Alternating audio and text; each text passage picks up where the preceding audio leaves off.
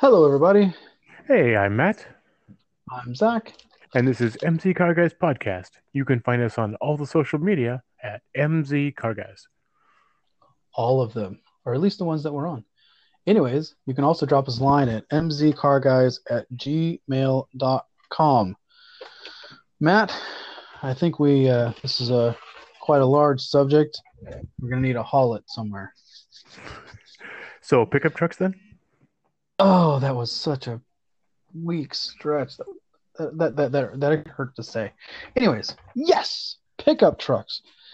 Because as I was explaining this to Matt, it's like this is such an obvious subject for us to talk about, but yet it's completely eluded us because this is just not our thing.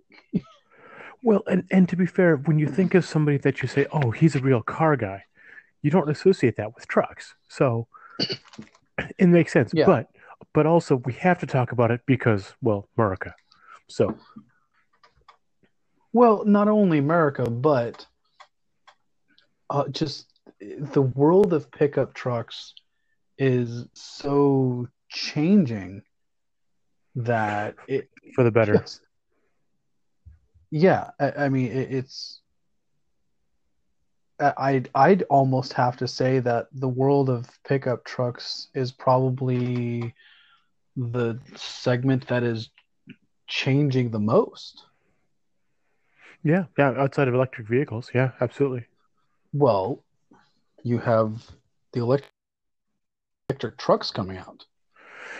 So right, uh, G M has announced one. Um, there are some people who believe that the Cybertruck is going to be a real thing. Uh, you've got all kinds of stuff going on, so it's it's it's definitely moving forward quicker than anybody expected, really. Um, Ram has had a hybrid, a mild hybrid, but a, a hybrid for the last six months. Several months, anyway. Yeah, which it's that people kind thought of, would never yeah, happen. Yeah, it's that e-assist kind of thing. Yeah, yeah. So smaller engine, plus an electric motor, more low-end torque, better fuel efficiency, and engine can turn off when you're at a stoplight. Then the car can, instead of having to have the big engine rumble up and all that drama and all that vibration, you just come away from your stop as an as an electric car. And then after about thirty feet, then the engine comes on nice and smooth. Easy peasy. Yep. Yeah, I just, it's, um, it, it truly is an amazing segment to kind of look at. And also, the number of, I, I mean, just, a, you know, a brief history and stuff like that. I mean, it, the truck has quite literally built just about everything that we're looking at. Yeah. I mean, it's some form or fashion. I mean, you know, you know, not not, not getting into like the full, you know, like the thing, like the semis and stuff like that. But I mean, no, so we're sticking with consumer grade pickup trucks. Yeah. Yeah. It's, so it's, there, there, there's a lot to talk about. I want to get get a couple things out of the way real quick, which is that it's it's kind of amazing to me that through all the years uh, that pickups have been, well, basically most of the twentieth century, that pickups have been a real part of our culture, is that the number at the end of the pickup truck repre- used to, just like B M W used to, represent the truck's payload capacity. In the course of the Ford, it was done with every ten pounds. And in the course of the, the Ram, for sure, it was done just by the pound, right? The twenty-five hundred, the fifteen hundred, the thirty-five hundred. Doesn't seem to be so true anymore. And I don't know a bunch about these kind of trucks because it's not my field, but maybe you can help me out here, Zach. But it's it's yeah, pretty I mean, amazing that they all kind of came to this agreement at one point. Yeah. Uh, like the I mean, Ford it's... F one hundred, right? That was a one thousand pound payload capacity. Then came the F one fifty, fifteen hundred pound payload capacity. Now you got yeah. an F one fifty that, I don't know, what is there, two dozen versions of the F one fifty? It's it's some crazy number. Yeah. I mean, you know, because my thing is the history part of this. I mean, I mean, trucks go back, light-duty pickup trucks go all the way back to, I mean, if you really want to look at it, I mean, it's all the way back to the time of carriages and stuff, where you had basically just some kind of box on the back that you threw stuff in and could haul stuff around and stuff. I mean, oh right, yeah, because and you just um, trade out the two horses for the engine, and away you go. Yeah, I mean it's it, it's it's kind of interesting because you know um, it it's such an obvious design, you know, where you have, you know, especially for the automobile, because it kind of does everything you need it to do.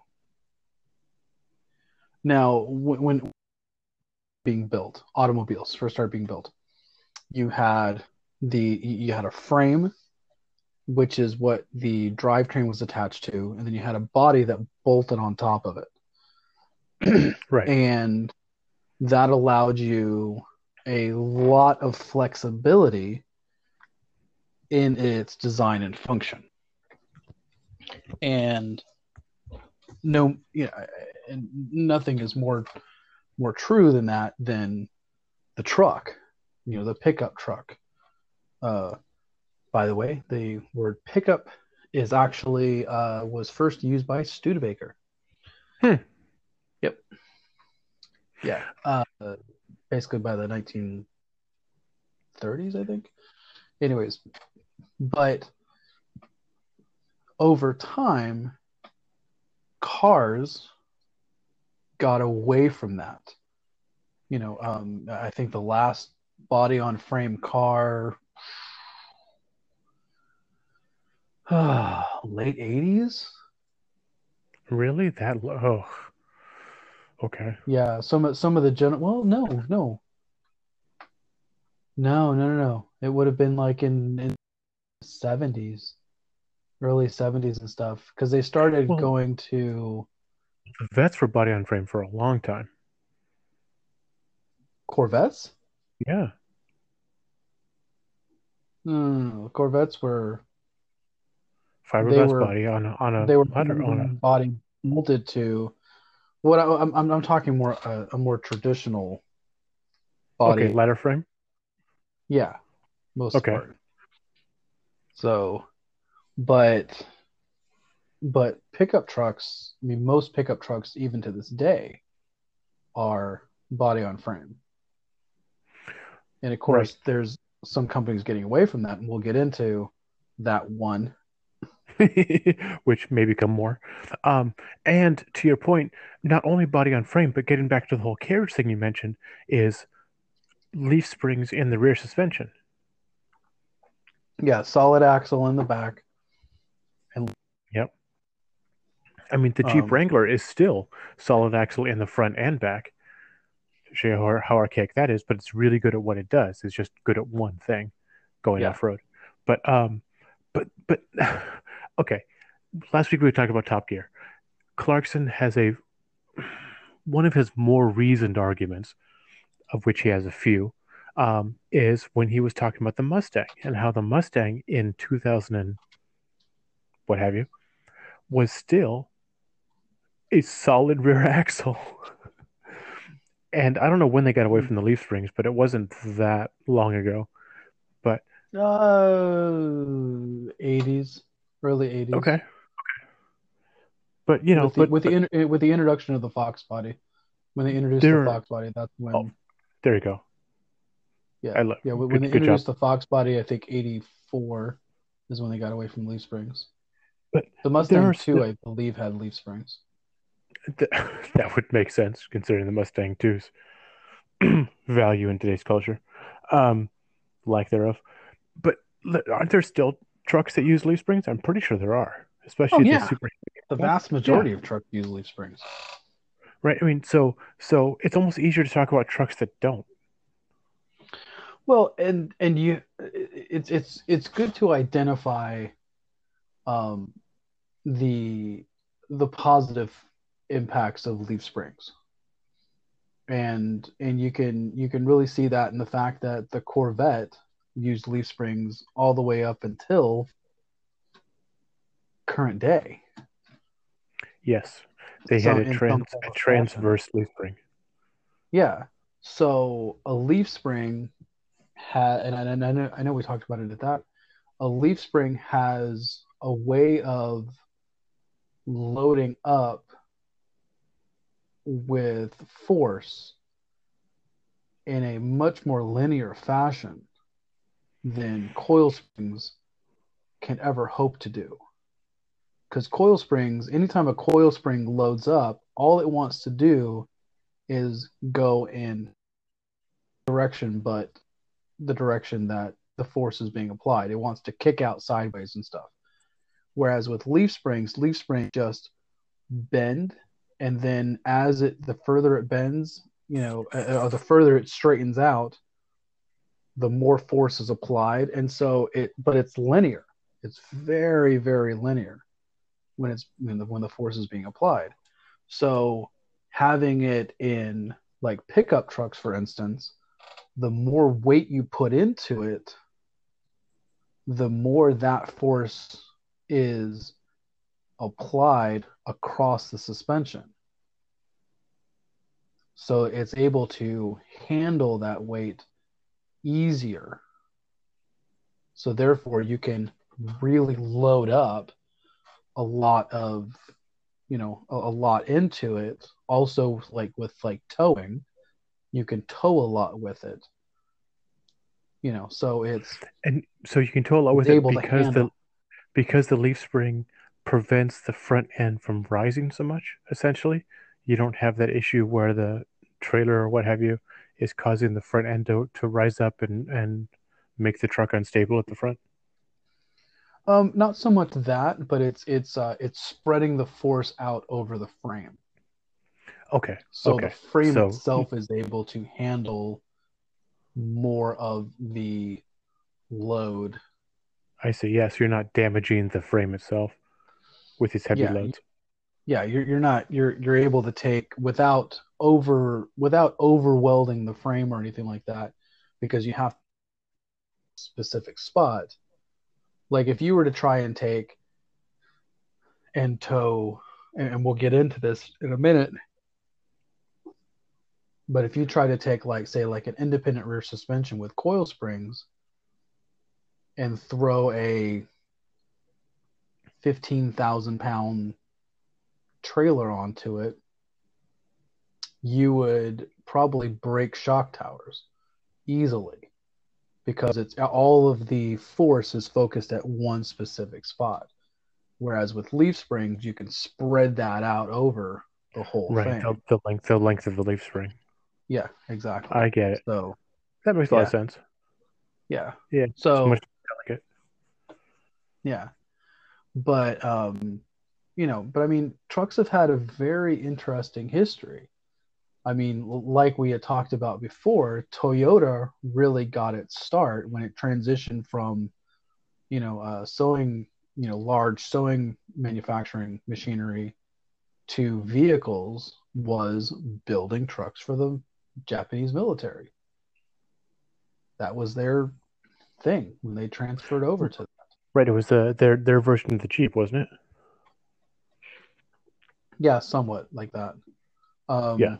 You also had, um, you know, some of the early, some of the early Model Ts were, you know, pickup trucks. It was actually called the Model T T.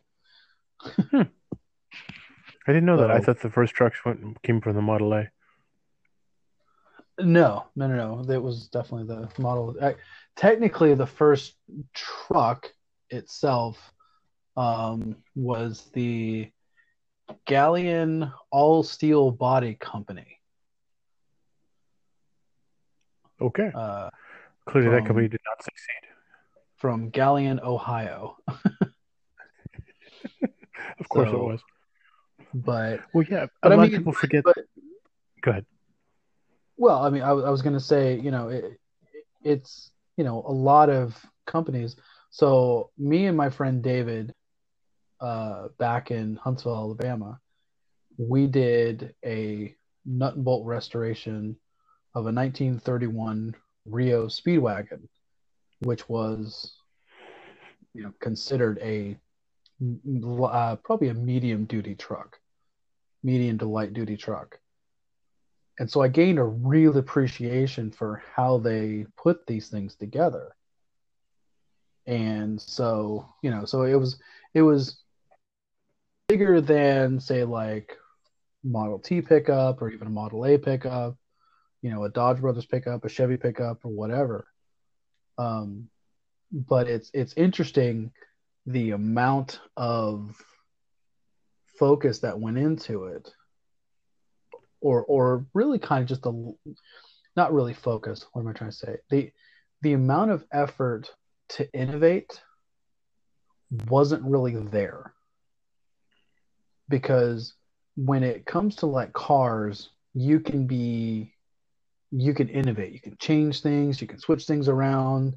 Uh, if you're Lincoln, you make the door swing out the different way or anything like that.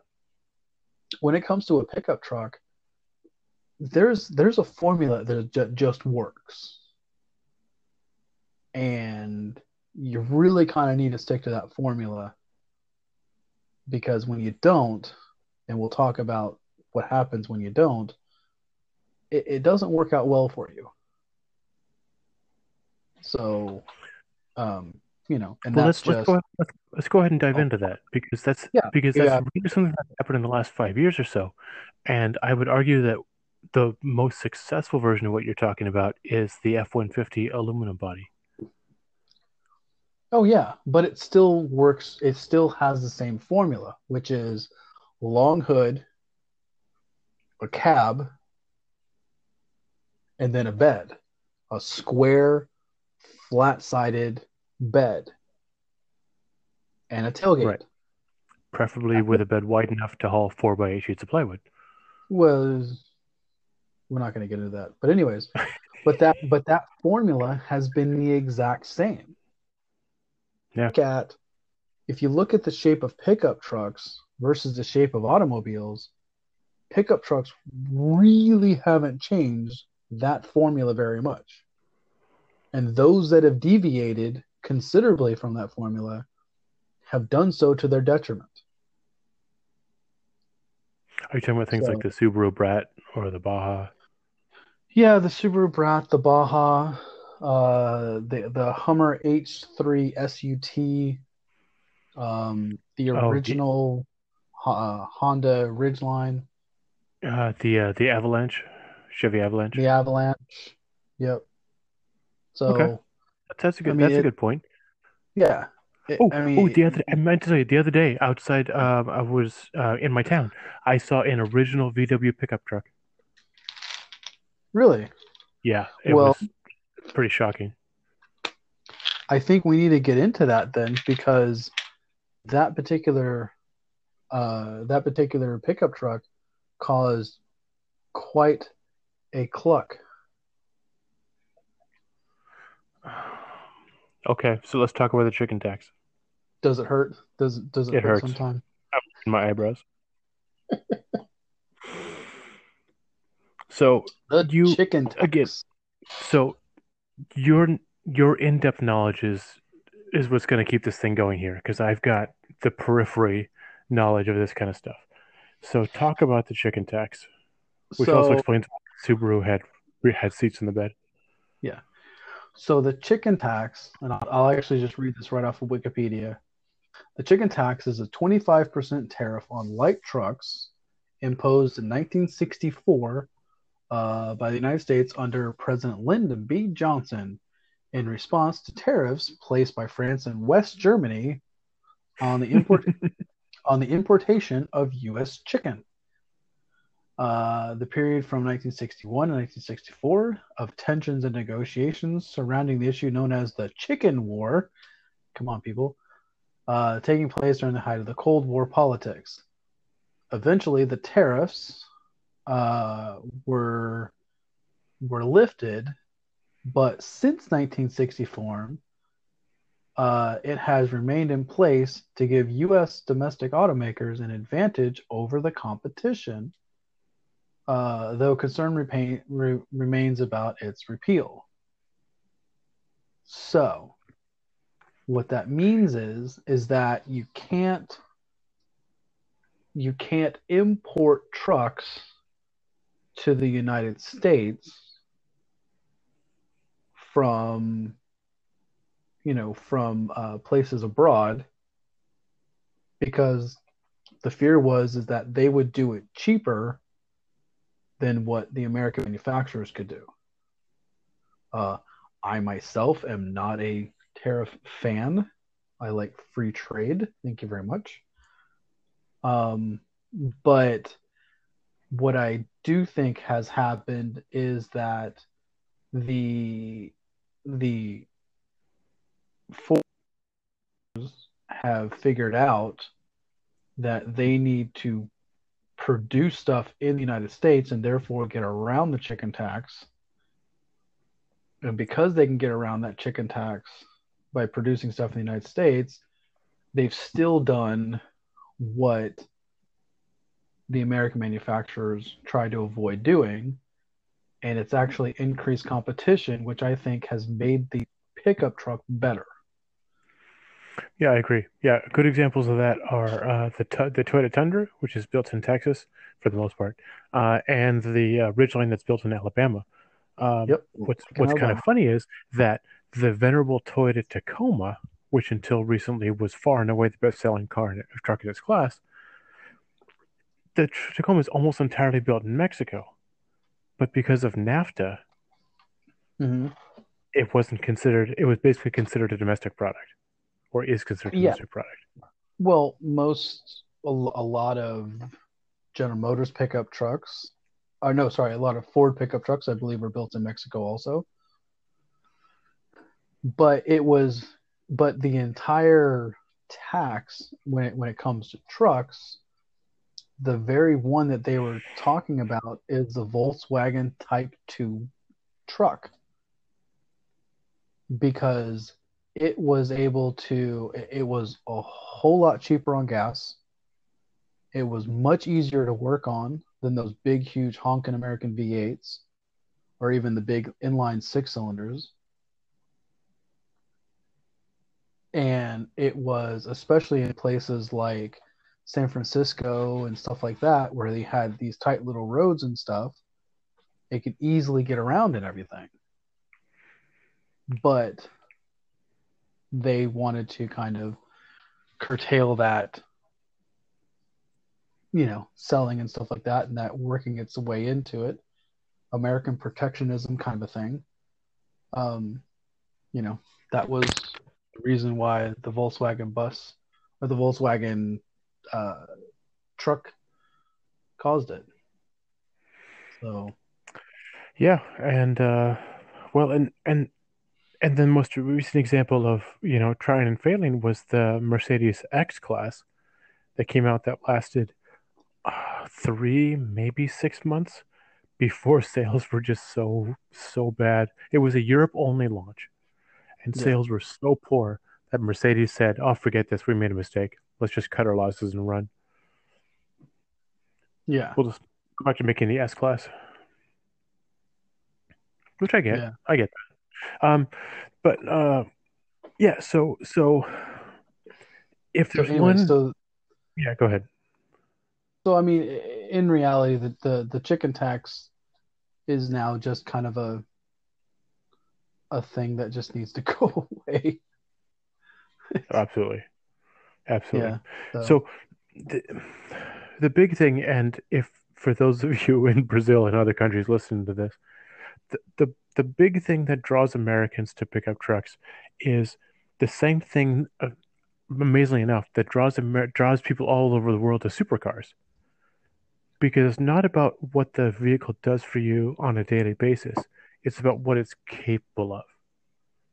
And there's a lot well, of people buying a lot of trucks for what they're capable of. Well, see, Matt grew up, and we're going to talk about her age now. But when Matt pickup trucks, one of the biggest, one, one of the most popular things was yes. lowrider pickup. Uh, my buddy Mike had a Nissan pickup truck that he had lowered. And, of course, he had panty dropper in huge letters across the side of it. It's amazing. I remember the first time my mom ever saw it, her mouth just dropped to the floor, and she was just like, oh my gosh. Anyways. Well, it's, it but, reminds, um, reminds me of the yellow truck in um, uh, Kill Bill Volume one. Yeah. Anyway, go but, ahead. But also, you have the complete opposite. You have jacked up trucks. And I had friends that did that too. Yep, same here. Um, you know, so... I mean, the, the things that you can do with a truck are amazing. You can put a camper shell on the back of it, um, and, you know, and make it basically into a living space. Um, right. One of, of the early one of, Yeah. One of the really popular things to do is to do what's called overlanding, which is basically just point in a direction and go in that direction. And a lot of people use trucks or some serious off-roading S U Vs, which are based on the truck formula. Yep. For the most part. Right, um, the but then you but then you have work trucks. I mean, one of the the the F one fifty, you know, the F-Series pickup trucks, and, and I still love this statistic, out of every single automobile, not individual classes, but if you took all automobiles within the United States, actually, I think it's in North America, period, and you combined the number together, Ford F-Series pickup trucks account for sixty percent of that. It's just incredible. It's just, a, it's just a staggering figure.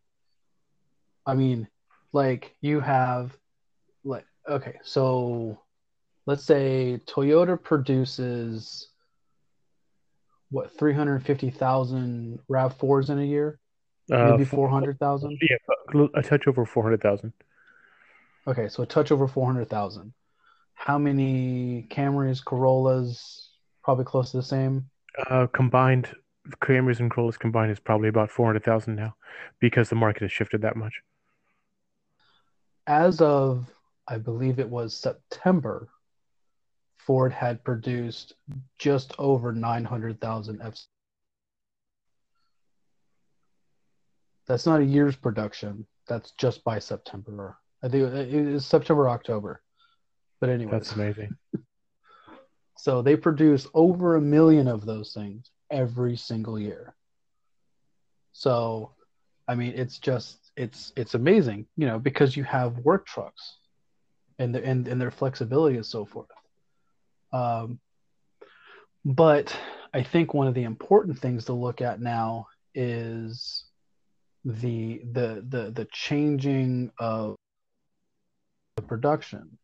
And one of the earliest op- adopters of going in a different direction was the Honda Ridgeline, which had just a a, a brand new announcement today on it. Oh yeah, they did a refresh, um, trim back the product, trim back the trim levels, oh, so to speak. Yeah. So, so, so Honda really... actually did something really crazy, and they took every single thing that I had a problem with the Ridgeline with, and they fixed it. Wow. Every every single one. They fixed it. Every single one. Amazing. What's really what's really funny is they claim to have four trim levels now, Sport, R T L, R T L E, and Black Edition, except the Black Edition is nothing more than a cosmetics package for the R T L E. So really you have three. Yeah. Yeah. But anyway, um, so yeah, so, well, okay, so the first Ridgeline was innovative, but it was ugly as hell and it sucked gas. Well, and you had a slanted bedline. Yes, uh, they they call them the flying buttresses. So if you looked at and the, the truck, problem is is that you yeah from the side yeah. it was it wasn't a straight right angle. It was this slanty thing. It yeah. looked terrible. Yeah, and the problem with that is is it cuts down on the functionality of the bed because you can't lift something up and over the side of it like you can a traditional box bed. Right. Slide, you know. You got to roll it towards the back end of the bed. Yeah. Yeah, straight-sided bed. Right. And that type of thing. And I think when people finally get, you know, get, you know, I, I and that's why I, I don't think the, the the new Tesla Cybertruck, we'll talk about electric trucks here in a second, I don't think the Tesla Cybertruck's going to work because of the fact that they've ignored the fact that there is a traditional formula that you have to there, there, there's a functionality out of that that you can't just get rid of. Honda learned that. Right. Yeah, the new Ridgeline looks now much the, better. Yeah. Now, the thing that makes the Honda Ridgeline, though, different is the fact that it is no longer body on frame. It is a unibody where the body and the frame are all one piece. And they try, and they decided to go with, um, stick with the light truck, so you can still tow five thousand pounds fairly reliably, and it can haul fifteen hundred pounds. Right, in, in the bed. Without really much, much any issue. So you can use it for light duty pickup truck stuff. Just don't go too crazy with it. But it gives you a a smoothness and a functionality because they because they went to an independent rear suspension with independent with uh with springs, so they smoothed out the ride quite considerably. Because when you try driving a pickup truck that's unloaded, you know that's that, that that's just got nothing on it, that you're not hauling anything or anything like that, that it will absolutely beat the living daylights out of you. It's really, really rough. Yeah, they've they've they've gotten better, but yeah, it's it's it's still rough for sure. I, I drove my buddy's uh twenty sixteen F one fifty, and it, and it wasn't bad. The funny thing was that that truck is so big that I I put in I put a medium sized kitchen table and four chairs in it, and I couldn't tell the difference in how I drove. It was just so ridiculous. It had the yeah. V six EcoBoost, um, and uh, it was. It, it is an excellent engine, and was the only thing more surprising to me than the excellence of the engine was the shoddiness of the interior. Like, it still has the old well, un- door unlock buttons that actually it looked like a, like a golf tee that was stuck into the top of the door where the window, so you can tell by looking in the window if the car's locked or not. Yeah, it's just. Uh... But anyway, we're yeah, like we're getting said, off track. It, so it, I, I do want to spend a minute just talking about. The, Even though the Ridgeline will never be a true heavy-duty pickup truck, it's the pickup truck most people need in terms of actual functionality. And yeah, they there are things in that truck that nerds like you and me absolutely adore. Starting with oh my gosh, the locking truck. I, I do like it. The in-bed yep. trunk storage space is. Amazing. I I've had I had I had one guy who was a complete and and if and if you want to see a rabid fan base, talk to working men and they're about their pickup trucks. Oh yes. Yeah. Guys who are like contractors and stuff like that about their pickup trucks, because they will, you know, they they look so down upon the Ridgeline. Oh, that's not really a truck. That's not really a truck. Yeah, they're not wrong. Per se, um, but I have shown them the in-bed trunk, and they go, "Okay, that's nice." Yeah, every time they're like, "Okay, that's nice." So you've got you've got a tailgate that so, flips out sideways or flips down, uh, which I've never seen on any other truck. Um, the one thing, and this before I forget, this is a this is a big thing, is I've only seen one pickup truck, and it was a G M model. One pickup truck in my life that didn't have the backup camera mounted on the tailgate, which is stupid. It means that if you're hauling strong, long stuff, which you need the backup camera for even more, it means you can't see anything because the camera's not pointed at the ground. You should they should all be recessed into the bumper somewhere. That should be standard. Get them off the tailgate. Doesn't make any sense. It's got to change. Yeah, it it's weird, you know. Anyway, but um, but anyways, but um, yeah. So I mean, I mean, the Ridgeline is is amazing, and the fact that they they finally redid the ridiculous trim level, uh, you know, assortment yeah. of stuff, that the active safety features are available and everything. The you know, the touchscreen audio system is available and everything. They switched to the nine-speed, which we'll see how that works out, but. Uh, I mean, it's it's it's it's worked out with the Pilot, And I think they wanted to go with, because I mean, the reality is, is that the, the six speed was really kind of, it, it had reached the end of its lifespan as far as usability. Yeah, but the nine so speed only as... gained you one mile per gallon in the city. It wasn't for miles per gallon. I can, I can almost guarantee you. I, I think it was, I no, I think it was um, just a simplification of, oh, of okay. production. Less, less, less S K Us. You know, why, yeah, why, why in the world are you, because, I mean, that was the only vehicle that the that the six-speed went into. That was the only yeah, vehicle yeah, using. Everything else had been retired. Um, so. Yeah. And, and I'm pretty sure that you're going to see, you know, because the, the Passport is only nine-speed. And I'm pretty sure that in the near future, you're going to see the the uh, Pilot go to only nine speed. I'm sure that's right when, around the corner. When really, you and I have, both you and I have driven the six, nine, and the ten speed a fair amount. And they just yeah. need to figure out how to make the ten speed work across a wider range of applications, because that is a sweetheart of a transmission. It is a sweetheart of a transmission. My only question on that one is, is I think it might be not strong right. enough. That's That's what I mean. They've got to figure out a way to. The they've got to figure out a way to make it beefy enough to, to make it a a, a viable alternative.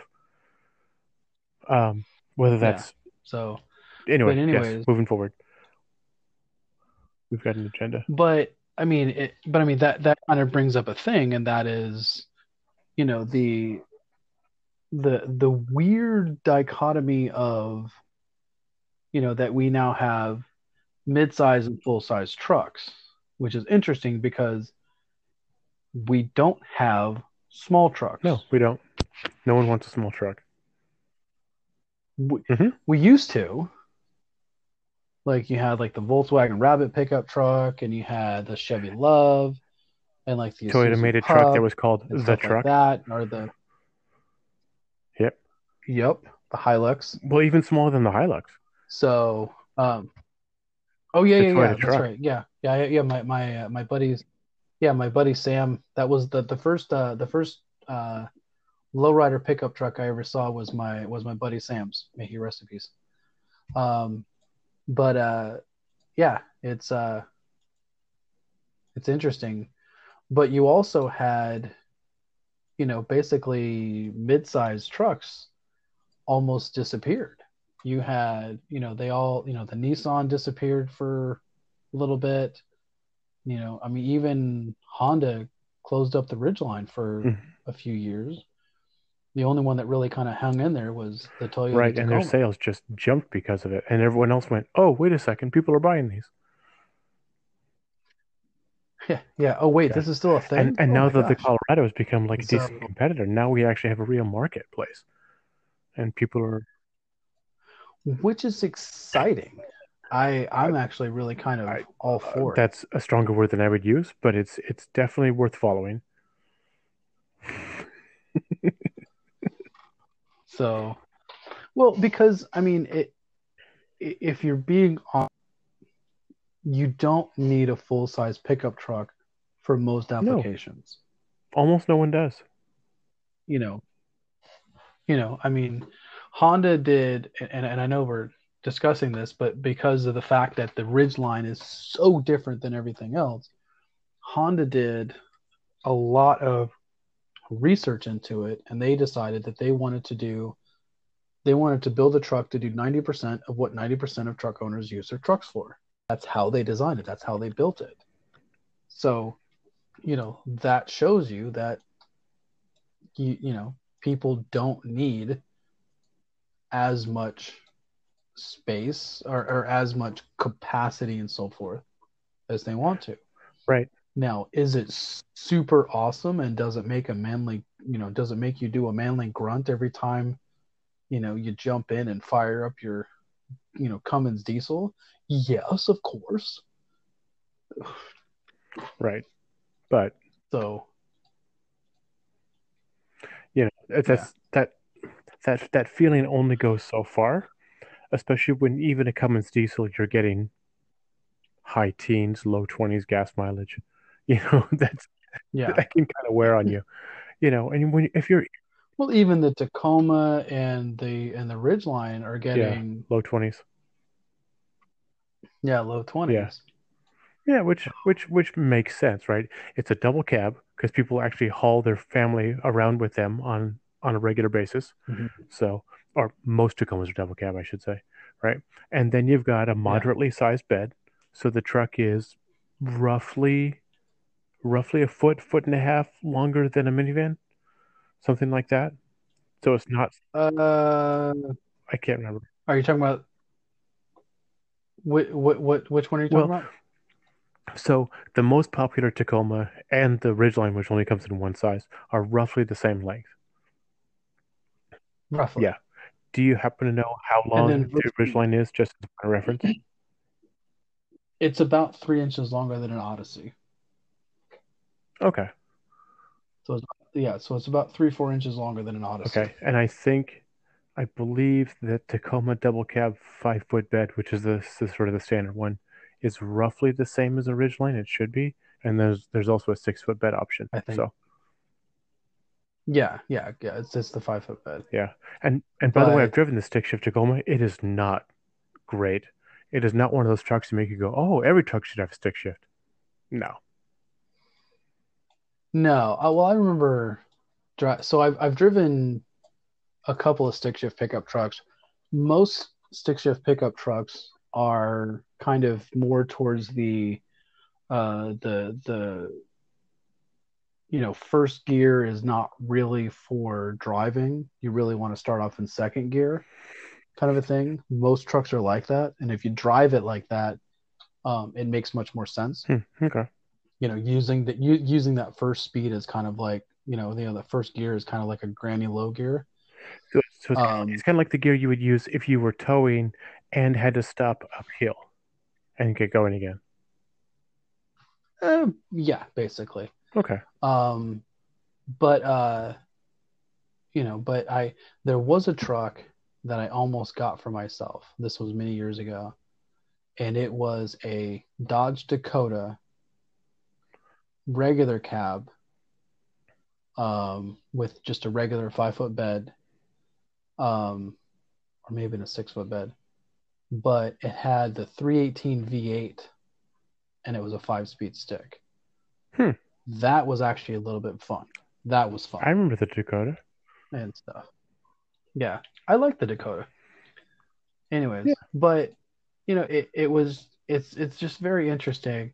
Now, what's really interesting is, is that we're now starting to get into um, this kind of electrification, you know, uh, revolution in trucks. Um, really, I think you can kind of say started by Rivian. I think Rivian made the waves that everybody else is riding on. They, in reality, I think they were the first ones to announce a fully electric pickup truck that was going to go into production. I mean, it had been rumored by Tesla for a while. Yeah, but um, yeah, but you know how Tesla rumors go. I mean, you know, where's the Model Y? Yeah. So. It's it's in production hell. Where, right. Part so of part of Dante's Inferno. About, I I, just, I want to talk about the Rivian really yeah, quickly. Yeah. So the, the R one T is, if if they can make this happen. And and I can't see any reason why they couldn't, because they have billions in assets that that they've gotten, including five hundred million dollars from Amazon to build them, to, you know, all electric delivery vans, to Ford giving them five hundred million dollars for use of their architect, you know, use of their architecture, which um, I think it's rumored that some of the Lincolns are going to be built on that and so forth. Hmm. Um, but the it's a it's a quad motor, so one motor per wheel. It can it it, it can go through up to three feet of water. Well, right, makes sense. And the only reason And the only reason why it can't go more than three feet has nothing to do with um, water coming into places or, um, or uh, you know, electrical things. It, it, does, it doesn't interfere with anything. It starts to float.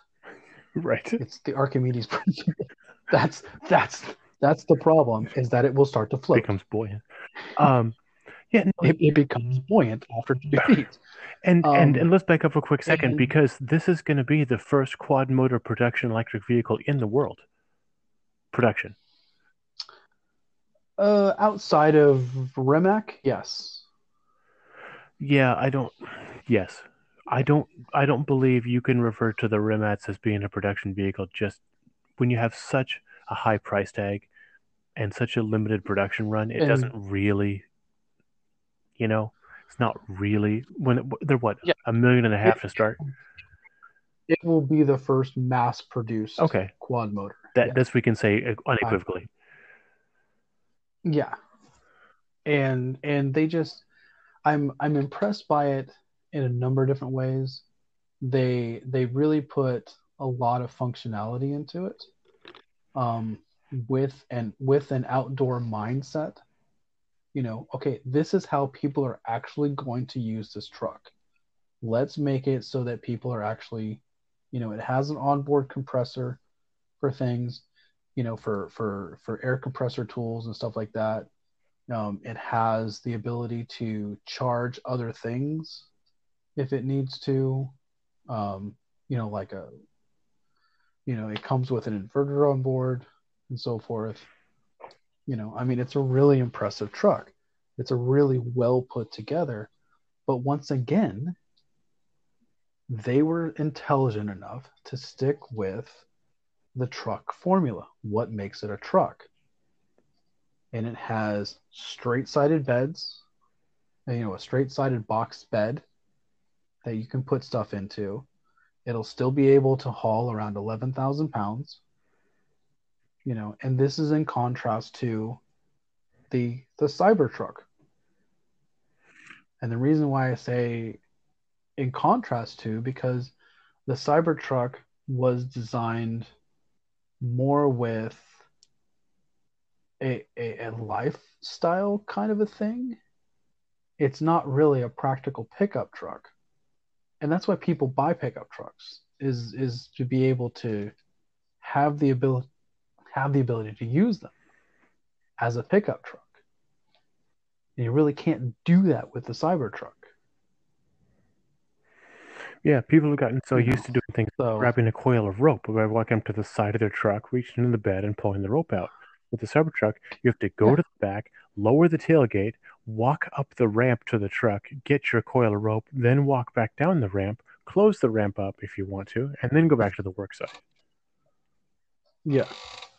Yeah, it's it's and apparently it's it's, it's, it's, a, it's a life Yeah. I mean, because it's it's a lifestyle thing. It's not an actual function thing. Um I think the company that may have done a really good job with that is probably Bollinger. Bollinger, yeah. you know, I mean, it's not a pretty looking thing. No, but it's but it's holy not, crap, is yeah, yeah, yeah. They it's stupidly they they they but... Bollinger quite possibly makes the best box on wheels you can buy. Certainly the best electrified box on wheels you can buy. Yeah. From from what we've seen so far, it's all yeah. theoretical at this point. But anyway, but I think all of that, you know, as much as I like the Rivian, all of that's going to be completely overshadowed by General Motors has an electric pickup truck at the works, and Ford uh, has an electric electric pickup truck in the works, uh, not based on the Rivian, um, but uh, that they're, I think, unveiling next year. I actually, I wouldn't be surprised if they unveiled it at the North American Auto Show. Hmm, I'd be right. surprised if they didn't do that. So, but yeah, I mean, you know, the pickup truck is a Holland. Um, so we're gonna sort of, yeah, sort of, sort of end this at this point. But I, there, there may be, maybe some openings for discussion here, especially with regards to more heavy-duty trucks and what happens when you start going up in class. Um, and oh also a discussion about the luxury pickup truck, both badged and unbadged luxury pickup trucks. I think might be interesting. So uh, we will uh, put it under discussion and make it into a future podcast. Absolutely. Have a good night, Zach.